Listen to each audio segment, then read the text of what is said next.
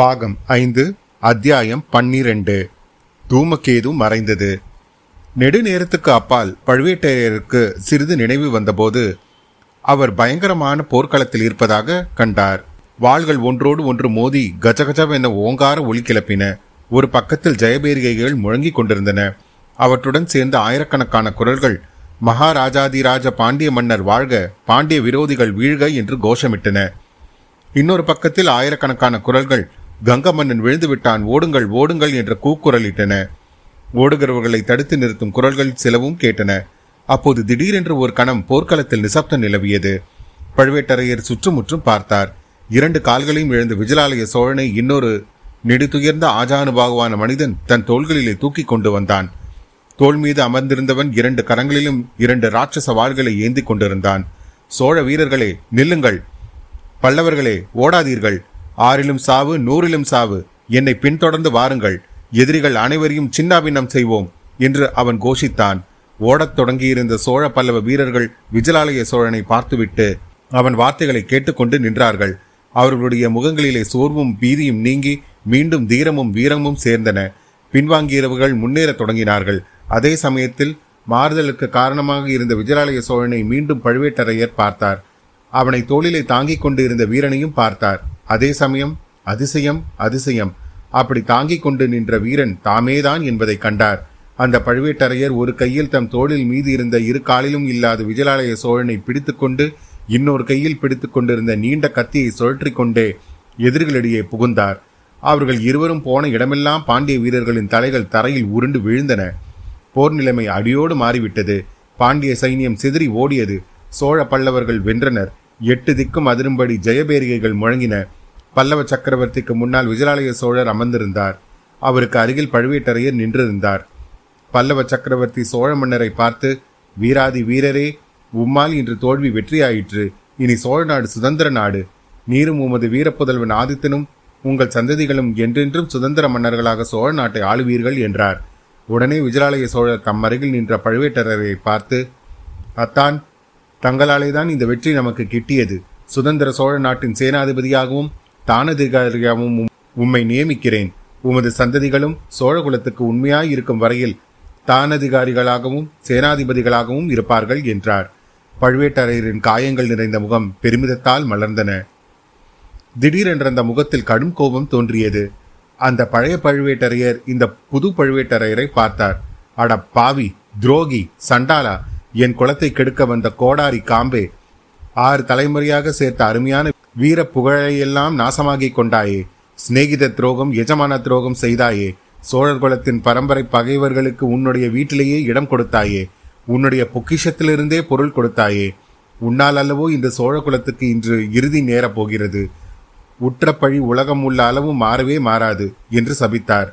சபித்த பழுவேட்டரையரின் கண்களில் கண்ணீர் தாரை தாரையாக பெருகியது. பிறகு மற்றும் பல பழுவேட்டரையர்கள் வந்தார்கள்.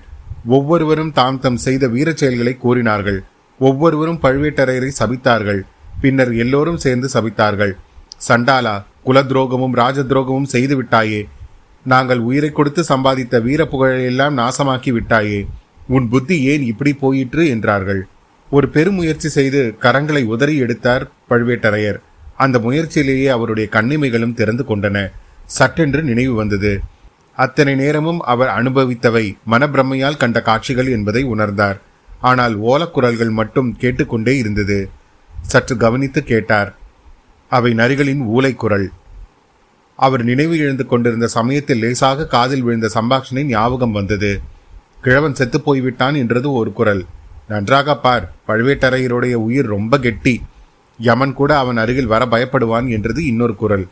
யமன் பயப்பட்டாலும் நரி பயப்படாது. கொஞ்சம் நஞ்சம் உயிர் மிச்சமிருந்தாலும் நரிகள் சரிப்படுத்திவிடும். பொழுது விடியும் போது கிழவனின் எலும்புகள் தான் மிச்சம் இருக்கும். நல்ல சமயத்தில் நீ பிளந்த மண்டபத்தை தள்ளினாய். இல்லாவிடில் நான் அந்த கதியை அடைந்திருப்பேன். கிழவன் என்னை கொன்றிருப்பான். எங்கே? மண்டபத்தை நகர்த்த முடியுமா பார்க்கலாம்? சற்று பொறுத்து துளி கூட அசையவில்லை. ஒரு பகைவனுடைய பள்ளிப்படையை கொண்டு இன்னொருவனுக்கு வீரக்கல் நாட்டிவிட்டோம் என்று கூறிவிட்டு மந்திரவாதி கலகலவென்று சிரித்தான். சிரித்தது போதும் வா. படகு பித்துக்கொண்டு ஆற்றோடு போய்விடப் போகிறது. அப்புறம் கொள்ளிடத்தை தாண்ட முடியாது. இவ்வார்த்தைகளை ஞாபகப்படுத்திக் கொண்ட பழுவேட்டரையர் தம்முடைய நிலை இன்னதென்பதை அறிந்தார். ஆம் அவர் மீது பள்ளிப்படை மண்டபத்தின் ஒரு பாதி விழுந்து கிடந்தது. அதன் பெரிய பாரம் அவரை அமுக்கிக் கொண்டிருந்தது. ஆனால் மூச்சு விட முடிகிறதே? எப்படி? நல்ல வேளையாக மண்டபத்தோடு விழுந்த மரம் அவர் தோளின் மீது படிந்து அதன் பேரில் மண்டபம் விழுந்திருந்தது. மண்டபத்தை ஒட்டி இருந்த மரம்தான் அவர் உயிரை காப்பாற்றியது. மண்டபம் நேரே அவர் மேல் விழுந்திருந்தால் மார்பும் தலையும் நொறுங்கி போயிருக்கும். கிழவனார் தம்முடைய உடம்பின் வலிமையை எண்ணி தாமே ஆச்சரியப்பட்டார். அந்த பெரிய பாரத்தை இத்தனை நேரம் சுமந்தும் தம்முடைய உயிர் போகவில்லை என்பதை உணர்ந்து கொண்டார். ஆனால் இவ்வளவு கெட்டியான உயிரை இன்னமும் காப்பாற்றிக் கொள்ள முடியுமா? ஆம் எப்படியாவது காப்பாற்றிக் கொண்டே ஆக வேண்டும். காப்பாற்றிக் கொண்டு சோழகுலத்தில் நேரவிருக்கும் சோழகுலத்துக்கு நேரவிருக்கும் அபாயத்தை தடுக்க வேண்டும். அப்படி தடுக்காவிட்டால் அவருடைய குலத்துக்கு என்றும் அழியாத பழி இவ்வுலகில் ஏற்படுவது நிச்சயம். வான உலகத்திற்கு போனால் அங்கேயும் அவருடைய மூதாதையர்கள் அனைவரும் அவரை சபிப்பார்கள். ஆகையால் எந்த பாடுபட்டாலும் இந்த மரத்தையும் மண்டபத்தையும் அப்புறப்படுத்தி எழுந்திருக்க வேண்டும். ஐயோ எத்தனை நேரம் இங்கே இப்படி நினைவெழுந்து கிடந்தோமோ தெரியவில்லையே. அதற்குள் ஒருவேளை நம்மை தடுக்க விரும்பும் விபரீதங்கள் நேரிட்டு விடுமோ? இதற்கிடையில் நரிகளின் ஊலைக்குரல் நெருங்கி நெருங்கி வந்து கொண்டிருந்தது. நரிகள் மூச்சு விடும் சத்தம் அவர் தலைக்கு அருகில் கேட்டது. ஆஹா இந்த நரிகளுக்கு கூடவா பழுவேட்டரையரை கண்டு இலக்காரமாய் போய்விட்டது. பார்க்கலாம் ஒரு கை. பழுவேட்டரையர் ஒரு கையினால் மட்டுமல்ல இரண்டு கையினாலும் பார்க்க தொடங்கினார். தன் உடம்பில் மிச்சமிருந்த பலம் முழுவதையும் பிரயோகித்து அவர் மீது விழுந்து விழுந்து கிடந்த மரத்தை தூக்க முயன்றார். மரம் சிறிது சிறிதாக உயர உயர அதன் மேல் நின்ற மண்டபம் பாறை நகர்ந்து சரிய தொடங்கியது. இடையிடையே அவர் செய்த ஹிங்காரங்கள் நெருங்கி வந்த நெறிகளை அப்பால் நகரும்படி செய்தன. ஒரு யுகம் என்று தோன்றிய ஒரு நாழிகை முயன்ற பிறகு அவரை அமுக்கிக் கொண்டிருந்த மரமும் மண்டப பாறையும் சிறிது அப்பால் நகர்ந்து அவரை விடுதலை செய்தன. அந்த முயற்சினால் அவருக்கு ஏற்பட்ட சிரமம் காரணமாக சிறிது நேரம் அப்படியே கிடந்தார். பெரிய பெருமூச்சுகள் விட்டார். ஆகாசத்தை அண்ணாந்து பார்த்தார். மண்டபத்துக்கு சமீபத்திலும் புயலில் மரங்கள் பழ விழுந்து விட்டிருந்தபடியாலும் வானவெளி நன்றாக தெரிந்தது. இப்போது கருமேகங்கள் வானத்தை மறைத்திருக்கவில்லை. வைரப்பொறிகள் போன்ற எண்ணற்ற நட்சத்திரங்கள் தெரிந்தன. லேசான மேகங்கள் அவற்றை சிறிது மறைத்தும் பின்னர் திறந்துவிட்டும் அதிவேகமாக கலைந்து கொண்டு போய்க் கொண்டிருந்தன. சற்றென்று வானத்தில் வடதிசையில் தோன்றிய ஒரு விசித்திரமான நட்சத்திரம் அவருடைய கவனத்தை கவர்ந்தது. அடடா! சில நாளைக்கு முன்பு அவ்வளவு நீளமான வாளை பெற்றிருந்த தூமகேதுவாய் இப்போது இவ்வளவு குறுகி போயிருக்கிறது? அந்த நட்சத்திரத்தின் ஒரு முனையில் சுமார் ஓரணி நீளம் வெளியேறிய புகைத்திரள் போல் நின்றிருந்தது. பத்து நாளைக்கு முன்பு கூட வானத்தின் ஒரு கோணம் முழுவதும் நீண்டிருந்த வால் இப்படி குறுகிவிட்ட காரணம் என்ன? என்று வானத்திலிருந்த பார்வையை அகற்றி சுற்றுமுற்றும் பார்த்தார். நரிகள் இன்னும் போகவில்லை என்பதை கண்டார். பத்து இருபது ஐம்பது நரிகள் இருக்கும்.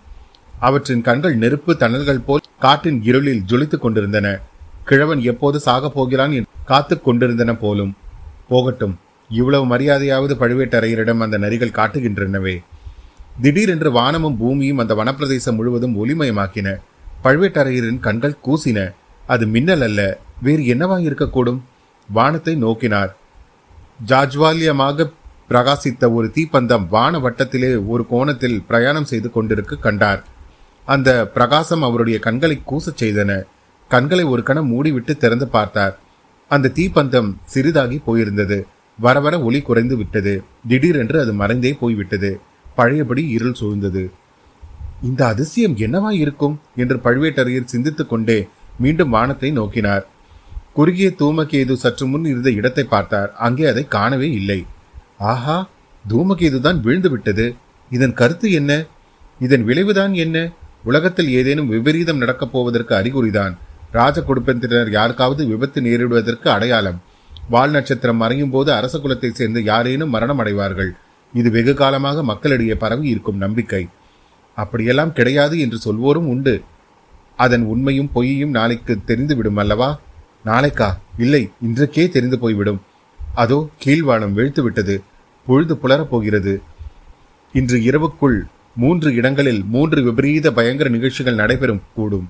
அவை நடக்கப் போகும் விவரம் நமக்கு மட்டும் தெரியும். அவற்றை தடுக்கும் சக்தியும் தமக்குத்தான் உண்டு. தடுப்பதில் வெற்றி பெற்றால் தூமகேது விழுந்த அபசகுணத்தை கூட வெற்றி கொண்டதாகிவிடும். இல்லாவிடில் அதை பற்றி என்னவே பழுவேட்டரையரால் முடியவில்லை. தடுத்தே ஆக வேண்டும். சோழர் குடத்தை சேர்ந்த மூவரையும் காப்பாற்றியே ஆக வேண்டும்.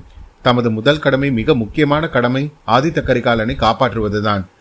அவனுக்கு விபத்து வந்தால் அதன் பழி தன் தலையில் நேராக விழுந்துவிடும்.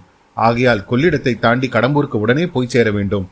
அதற்கு முன்னால் குழந்தைக்கு சென்று தஞ்சைக்கும் நாகைக்கும் எச்சரிக்கை அனுப்பிவிட்டு போவது நல்லது. பின்னர் விதிவசம் போல் நடந்துவிட்டு போகிறது. தாம் செய்யக்கூடியது அவ்வளவுதான். பழுவேட்டரையர் எழுந்திருக்க முயன்றார். உடம்பெல்லாம் ரணமாக வலித்தது.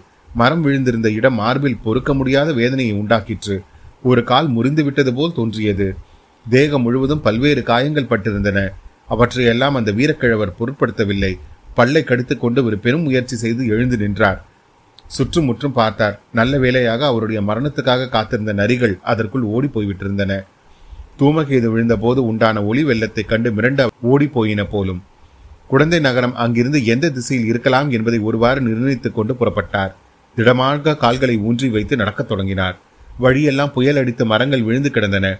பெருமழையினாலும் கொள்ளிடத்து உடைப்பினாலும் வெள்ளக்காடாக இருந்தது. இந்த இடையூறுகளை எல்லாம் சிறிதும் பொருட்படுத்தாமல் பழுவேட்டரையர் நடந்தார். உள்ளத்தின் கொந்தளிப்பு உடலின் சிரமங்களை எல்லாம் மறந்துவிடச் செய்தது. ஆனாலும் நேரம் போய்கொண்டே இருந்தது. பொழுது விடிந்து இரண்டு ஜாம நேரம் ஆன சமயத்தில் குழந்தை நகரை அவர் அணுகினார். அந்த மாநகரின் மத்திய பிரதேசத்துக்கு போக அவர் விரும்பவில்லை. அவரை இந்த கோலத்தில் பார்த்தால் ஜனங்கள் வந்து சூழ்ந்து கொள்வார்கள். என்ன ஏது என்று கேட்பார்கள். அவர் செய்ய விரும்பிய காரியத்தை துரிதமாகவும் திறமையாகவும் செய்ய முடியாமல் போய்விடும். ஆகையினால் முனையிலே ஜன நெருக்கமில்லாத இடத்தில் யாரையாவது பிடித்து தஞ்சைக்கும் நாகைக்கும் ஓலை அனுப்ப வேண்டும். பிறகு ஒரு வாகனம் சம்பாதித்துக் கொண்டு கடம்பூருக்கு கிளம்ப வேண்டும். துர்கை அம்மன் கோவிலுக்கு அருகில் உள்ள ஜோதிடர் ஞாபகம் அவருக்கு வந்தது. ஆம் அது தனிப்பட்ட பிரதேசம். அக்கம் பக்கத்தில் வேறு வீடுகள் இல்லை. ஜோதிடர் தகுந்த மனிதர் இனிய இயல்பு படைத்த மனிதர். ராஜ குடும்பத்துக்கும் முதன் மந்திரிக்கும் வேண்டியவர். அதனால் என்ன யாரா இருந்தாலும் இந்த காரியத்தை செய்வார்கள். ராஜ குடும்பத்துக்கு வேண்டியவராக இருந்தாலும் இன்னும் ஆர்வத்துடன் செய்வார்கள். ஆஹா ஜோதிடருக்கு உண்மையில் ஜோதிடம் தெரியுமா? ஜோதிட சாஸ்திரத்தில் உண்மை உண்டா என்பதை இச்சமயத்தில் பரிசோதித்தும் விடலாம். அம்மன் கோவிலையும் ஜோதிடர் வீட்டையும் பழுவேட்டரையர் அணுகிச் சென்றார். கோயிலுக்கு முன்னால் நெடிய பெரிய மரம் புயலில் முறிந்து விழுந்து கிடந்தது. முதலில் அவருடைய கவனத்தை கவர்ந்தது. அடுத்தாற்போல் கோயிலை அடுத்து நின்ற இரண்டு குதிரை பூட்டிய ரதத்தின் பேரில் அவருடைய பார்வை விழுந்தது. அது விசித்திரமான அமைப்புள்ள ரதம். அந்த ரதத்தின் மேற்பகுதி ஒரு ஓடத்தை போல் அமைந்திருந்தது. வெள்ளம் வரும் காலங்களில் அவசரமாக பிரயாணம் செய்ய நேர்ந்தால் இம்மாதிரி ரதங்களை உபயோகப்படுத்துவார்கள். பெரிய நதிகளை கடக்கும் போது திடீரென்று நதியில் வெள்ளம் அதிகமாகிவிட்டால் ஓடத்தை ரதத்திலிருந்து தனியாக கழற்றி விடலாம். குதிரைகளை அவிழ்த்து விட்டால் அவை நீந்தி போய் கரை சேறிவிடும். ரதத்தில் வந்தவர்கள் ஓடத்தை தள்ளிக்கொண்டே போய் கரை சேரலாம். இத்தகைய ரதங்கள் சோழ நாட்டில் அபூர்வமாகத்தான் உண்டு. இது யாருடைய ரதமாய் இருக்கும்? அரண்மனை ரதமாய் இருக்குமோ? அல்லது முதன் மந்திரியின் ரதமாக இருக்க வேண்டும்? அதில் வந்தவர்கள் இப்போது ஜோதிடர் வீட்டுக்குள் ஜோதிடம் கேட்டுக்கொண்டிருக்கிறார்கள் போலும். அவர்கள் யாராக இருக்கும்? ரதசாரதியை கேட்கலாமா? வேண்டாம். அவன் தம்மை பார்த்து மிரண்டு போனாலும் போய்விடுவான். ஜோதிடர் வீட்டுக்குள் நேரே பிரவேசித்து பார்த்து விடுவதே நலம். அங்கே வந்திருப்பவர்கள் யாராய் இருந்தாலும் அந்த ரதத்தை கேட்டு வாங்கி கொண்டால் கடம்பூர் திரும்பி செல்ல வசதியாக இருக்கும் அல்லவா ஜோதிடர் வீட்டு வாசலுக்கு பழுவேட்டரையர் வந்தபோது உள்ளே பெண் குரல்கள் கேட்டன.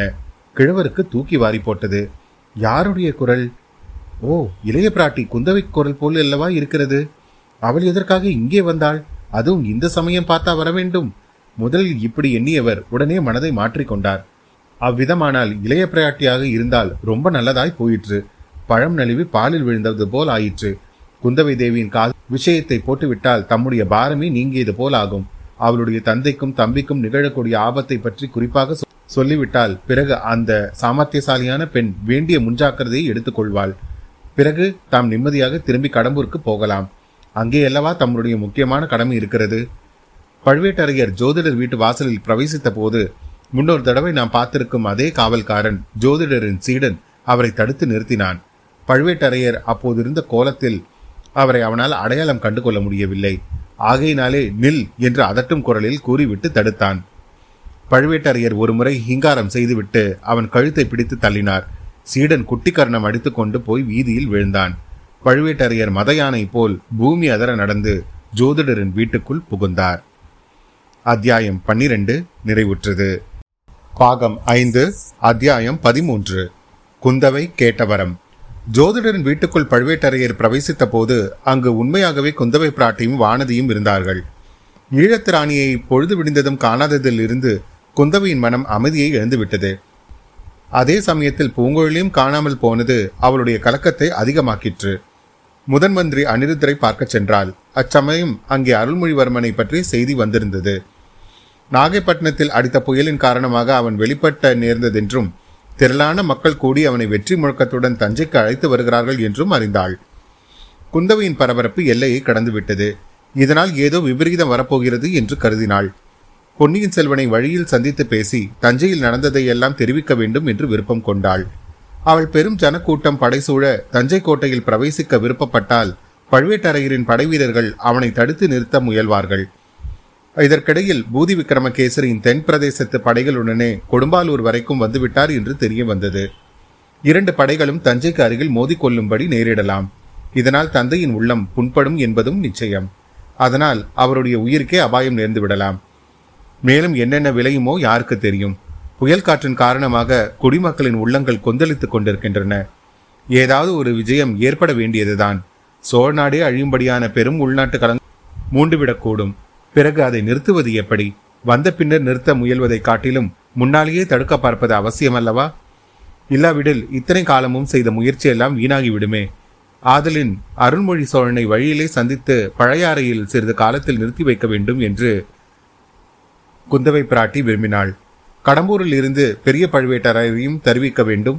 அருள்மொழிக்கு ராஜ்யமாலும் ஆசை இல்லை என்பதை அவருக்கு தெரிவித்து அவருடைய சம்மதம் பெற்ற பிறகுதான் தஞ்சைக்கு அவனை அழைத்து போக வேண்டும்.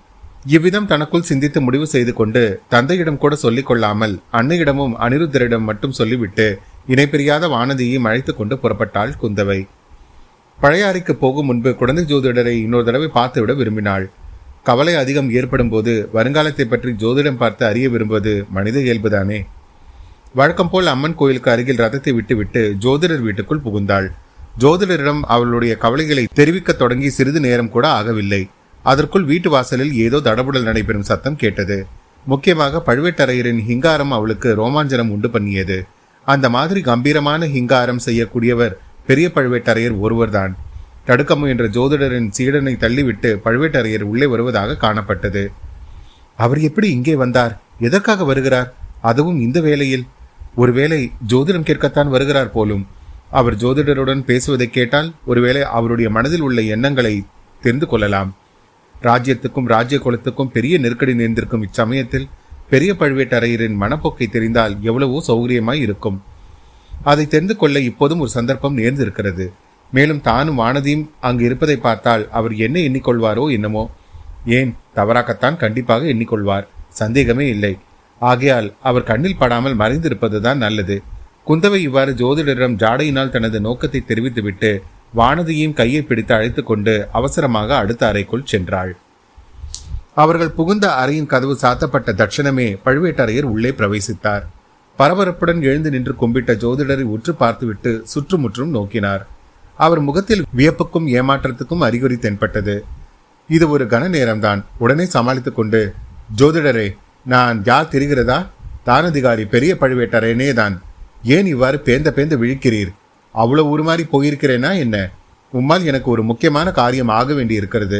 ஒரு பெரிய உதவி நீர் எனக்கு செய்ய வேண்டும். முதலில் சாப்பிடுவதற்கு ஏதேனும் இருந்தால் கொண்டு வரும். ரொம்ப பசியாக இருக்கிறது. சாப்பிட்டு கொண்டே சொல்ல வேண்டியதை சொல்கிறேன் என்றார். ஜோதிடர் தட்டு தடுமாறி ஐயா இந்த ஏழை எளிவினால் தங்களுக்கு என்ன பெரிய உதவி தேவை இருக்க முடியும்? இந்த குடிசையை தேடி தாங்கள் வந்தது என் முன்னோர் செய்த பாக்கியம். தங்களுடைய அந்தஸ்துக்கு தக்கபடி விருந்தளிக்க என்னால் இயலாது. ஆனாலும் இந்த குடிசையில் உள்ளவை எல்லாம் தங்களுடையவைதான். தயவு செய்து அமருங்கள். நின்று கொண்டிருக்கிறீர்களே. தங்களை பார்த்த உடனே திடுக்கிட்டு போனேன். அதனால்தான் தங்களை தக்கபடி வரவேற்று உபசரிக்க தவறிவிட்டேன். இந்த எளிவனுடைய குடிசையில் தாங்கள் அமர்வதற்கு தகுதியான ஆசனம் கூட இல்லையே.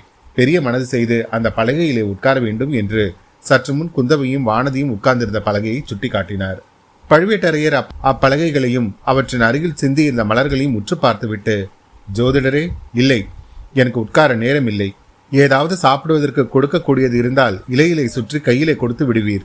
தஞ்சைக்கு அவசரமாக ஒரு செய்தி அனுப்ப வேண்டும் என் சகோதரன் காலாந்தக கண்டனுக்கு. ஓலையும் எழுத்தானையும் தருகிறீரா? ம் வேண்டாம். ஓலை எடுத்துக்கொண்டு இருக்க நேரம் இல்லை என் முத்திரை மோதிரத்தை கொடுக்கிறேன். அதை எடுத்துக்கொண்டு நீர் தஞ்சாவூர் உடனே போக முடியுமா? அல்லது வாசலில் நின்றானே உமது சீடன் நல்ல தடியனாக இருக்கிறான். அவனை அவசரமாக அனுப்ப முடியுமா? தங்கள் கட்டளை எதுவோ அதை உடனே செய்கிறேன். நானும் என் சீடனும் ரெண்டு பேரும் வேண்டுமானாலும் போகிறோம். ஆனால் தானதிபதி பெரிய மனது செய்து சிறிது நேரம் இந்த ஏழையின் குடிசையில் அமர்ந்து இந்த எளிவன் அளிக்கும் அமுதத்தை தாங்கள் அறிந்துவிட்டு போக வேண்டும். ஜோதிடரே எதற்காக உம்மை ஏழை என்றும் எளிவன் என்றும் அடிக்கடி சொல்லிக் கொள்கிறீர்? உம்முடைய வீட்டை தேடி அரசர்களும் அரசலும் குமரிகளும் அடிக்கடி வருவதுண்டு என்று கேள்விப்படுகிறேன். நான் ஒருவனே உம்மிடம் ஜோதிடம் கேட்க வராதவன். அது தவறு என்பதை உணர்ந்து கொண்டேன். ஒருவேளை உம்மிடம் கேட்டிருந்தால் இம்மாதிரி பயங்கர விபத்துக்கள் ஏற்படாமல் இருக்கலாம். ஐயா தங்கள் மொழிகள் எனக்கு பெரிதும் கவலையை தருகின்றன. என்ன விபத்து நேர்ந்தது? தங்களை இந்த கோலத்தில் பார்த்ததும் நான் திடுக்கிட்டது சரிதான். புயலிலும் வெள்ளத்திலும் சிக்கிக் கொண்டீர்களா? கொள்ளிடம் உடைப்பு எடுத்துக்கொண்டது என்று கேள்விப்பட்டேன். ஒருவேளை அதனால் தானாதிபதி பழுவூர் இளையராணி சௌக்கியமாய் இருக்கிறார்கள் அல்லவா? என்று ஜோதிடர் கேட்டது பழுவேட்டரையர் பயங்கர தோணியில் சிரித்தார். இல்லை இல்லை. பழுவூர் இளையராணிக்கு ஒன்றும் நேரவில்லை. அவள் கொள்ளிடத்தில் மூழ்கி செத்து போய்விடவில்லை. இதுவரையில் கடம்பூர் அரண்மனையில் சௌக்கியமாகவே இருக்க வேண்டும். ஆனால் அந்த சண்டாளி நாளை இந்நேரம் வரையில் உயிரோடு இருப்பாளா என்று நான் சொல்ல முடியாது. ஜோதிடரே நீர் சொல்ல முடியுமா? ராஜ குடும்பங்களை சேர்ந்தவர்கள் எல்லோருடைய ஜாதகங்களும் உம்மிடம் இருப்பதாக கேள்விப்படுகிறேன். அது உண்மையா?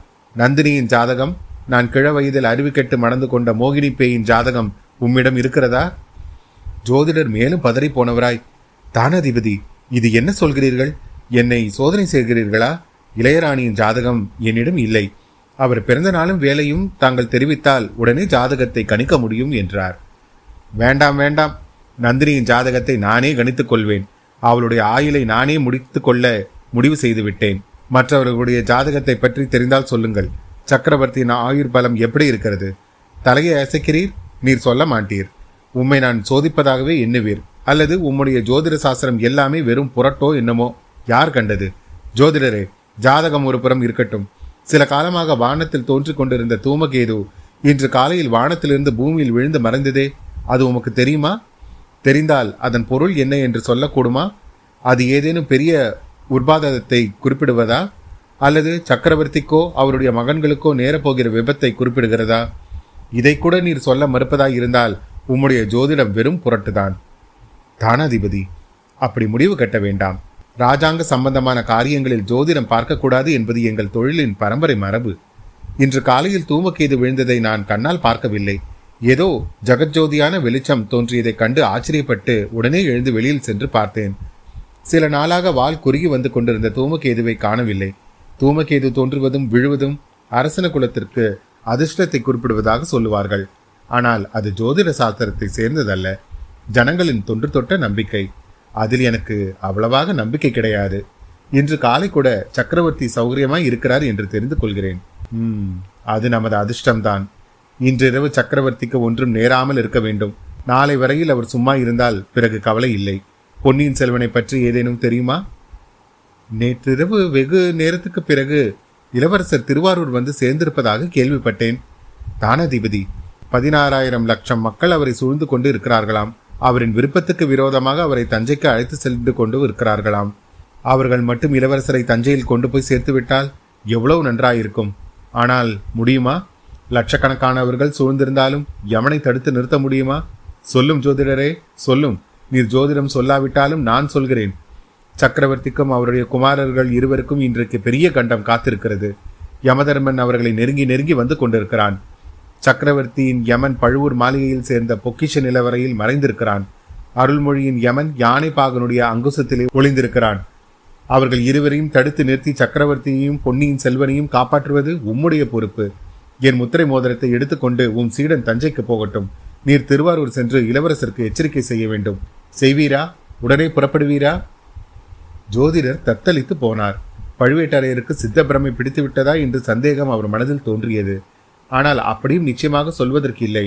கூறுவதெல்லாம் அறிவுக்கு பொருத்தமாகவே இருக்கிறது. ஆத்திரத்துடனும் பரபரப்புடன் பேசினாலும் உண்மையை சொல்வது போலவே தான் தோன்றுகிறது. இந்த பேச்சை எல்லாம் இளைய பிராட்டியும் கேட்டுக்கொண்டிருப்பார். அவருடைய கருத்தை தெரிந்து கொள்ள வேண்டும். எப்படியாவது இந்த கிழவரை இங்கிருந்து உடனே அனுப்ப வேண்டும். துர்கா பரமேஸ்வரின் அருளினால் தங்களுடைய கட்டளையை என்னால் இயன்றவரை நிறைவேற்றி வைக்கிறேன். இப்படி ஜோதிடர் கூறிய போது உள்ளிருந்து பெண்கள் அணியும் பாத சிலம்பின் ஒலி கேட்டது. ஆஹா! துர்கா பரமேஸ்வரி பாத சதங்கையை ஒழித்தாருள் புரிகிறாள். இனி நான் கடம்பூருக்கு திரும்பலாம். இதோ புறப்படுகிறேன். தானாதிபதி பசியா இருக்கிறது என்று கூறினீர்களே.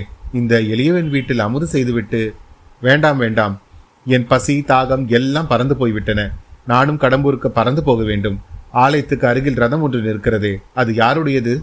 அதை நான் எடுத்துக்கொண்டு செல்லப் போகிறேன்.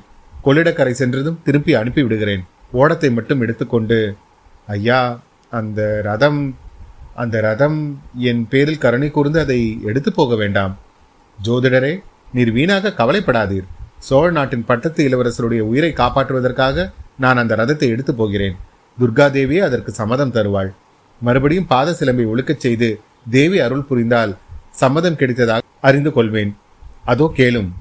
இவ்விதம் பெரிய பழுவேட்டரையர் கூறிக்கொண்டிருக்கையில் இளைய பிராட்டி குந்தவை பக்கத்து அறையின் கதவை திறந்து கொண்டு லேசாக பாத சிலம்பு ஒழிக்க நடந்து வந்தாள். மீண்டும் உங்களை அடுத்த அத்தியாயத்தில் சந்திக்கும் வரை உங்களிடமிருந்து விடைபெறுவது உங்கள் அசோக். நன்றி வணக்கம்.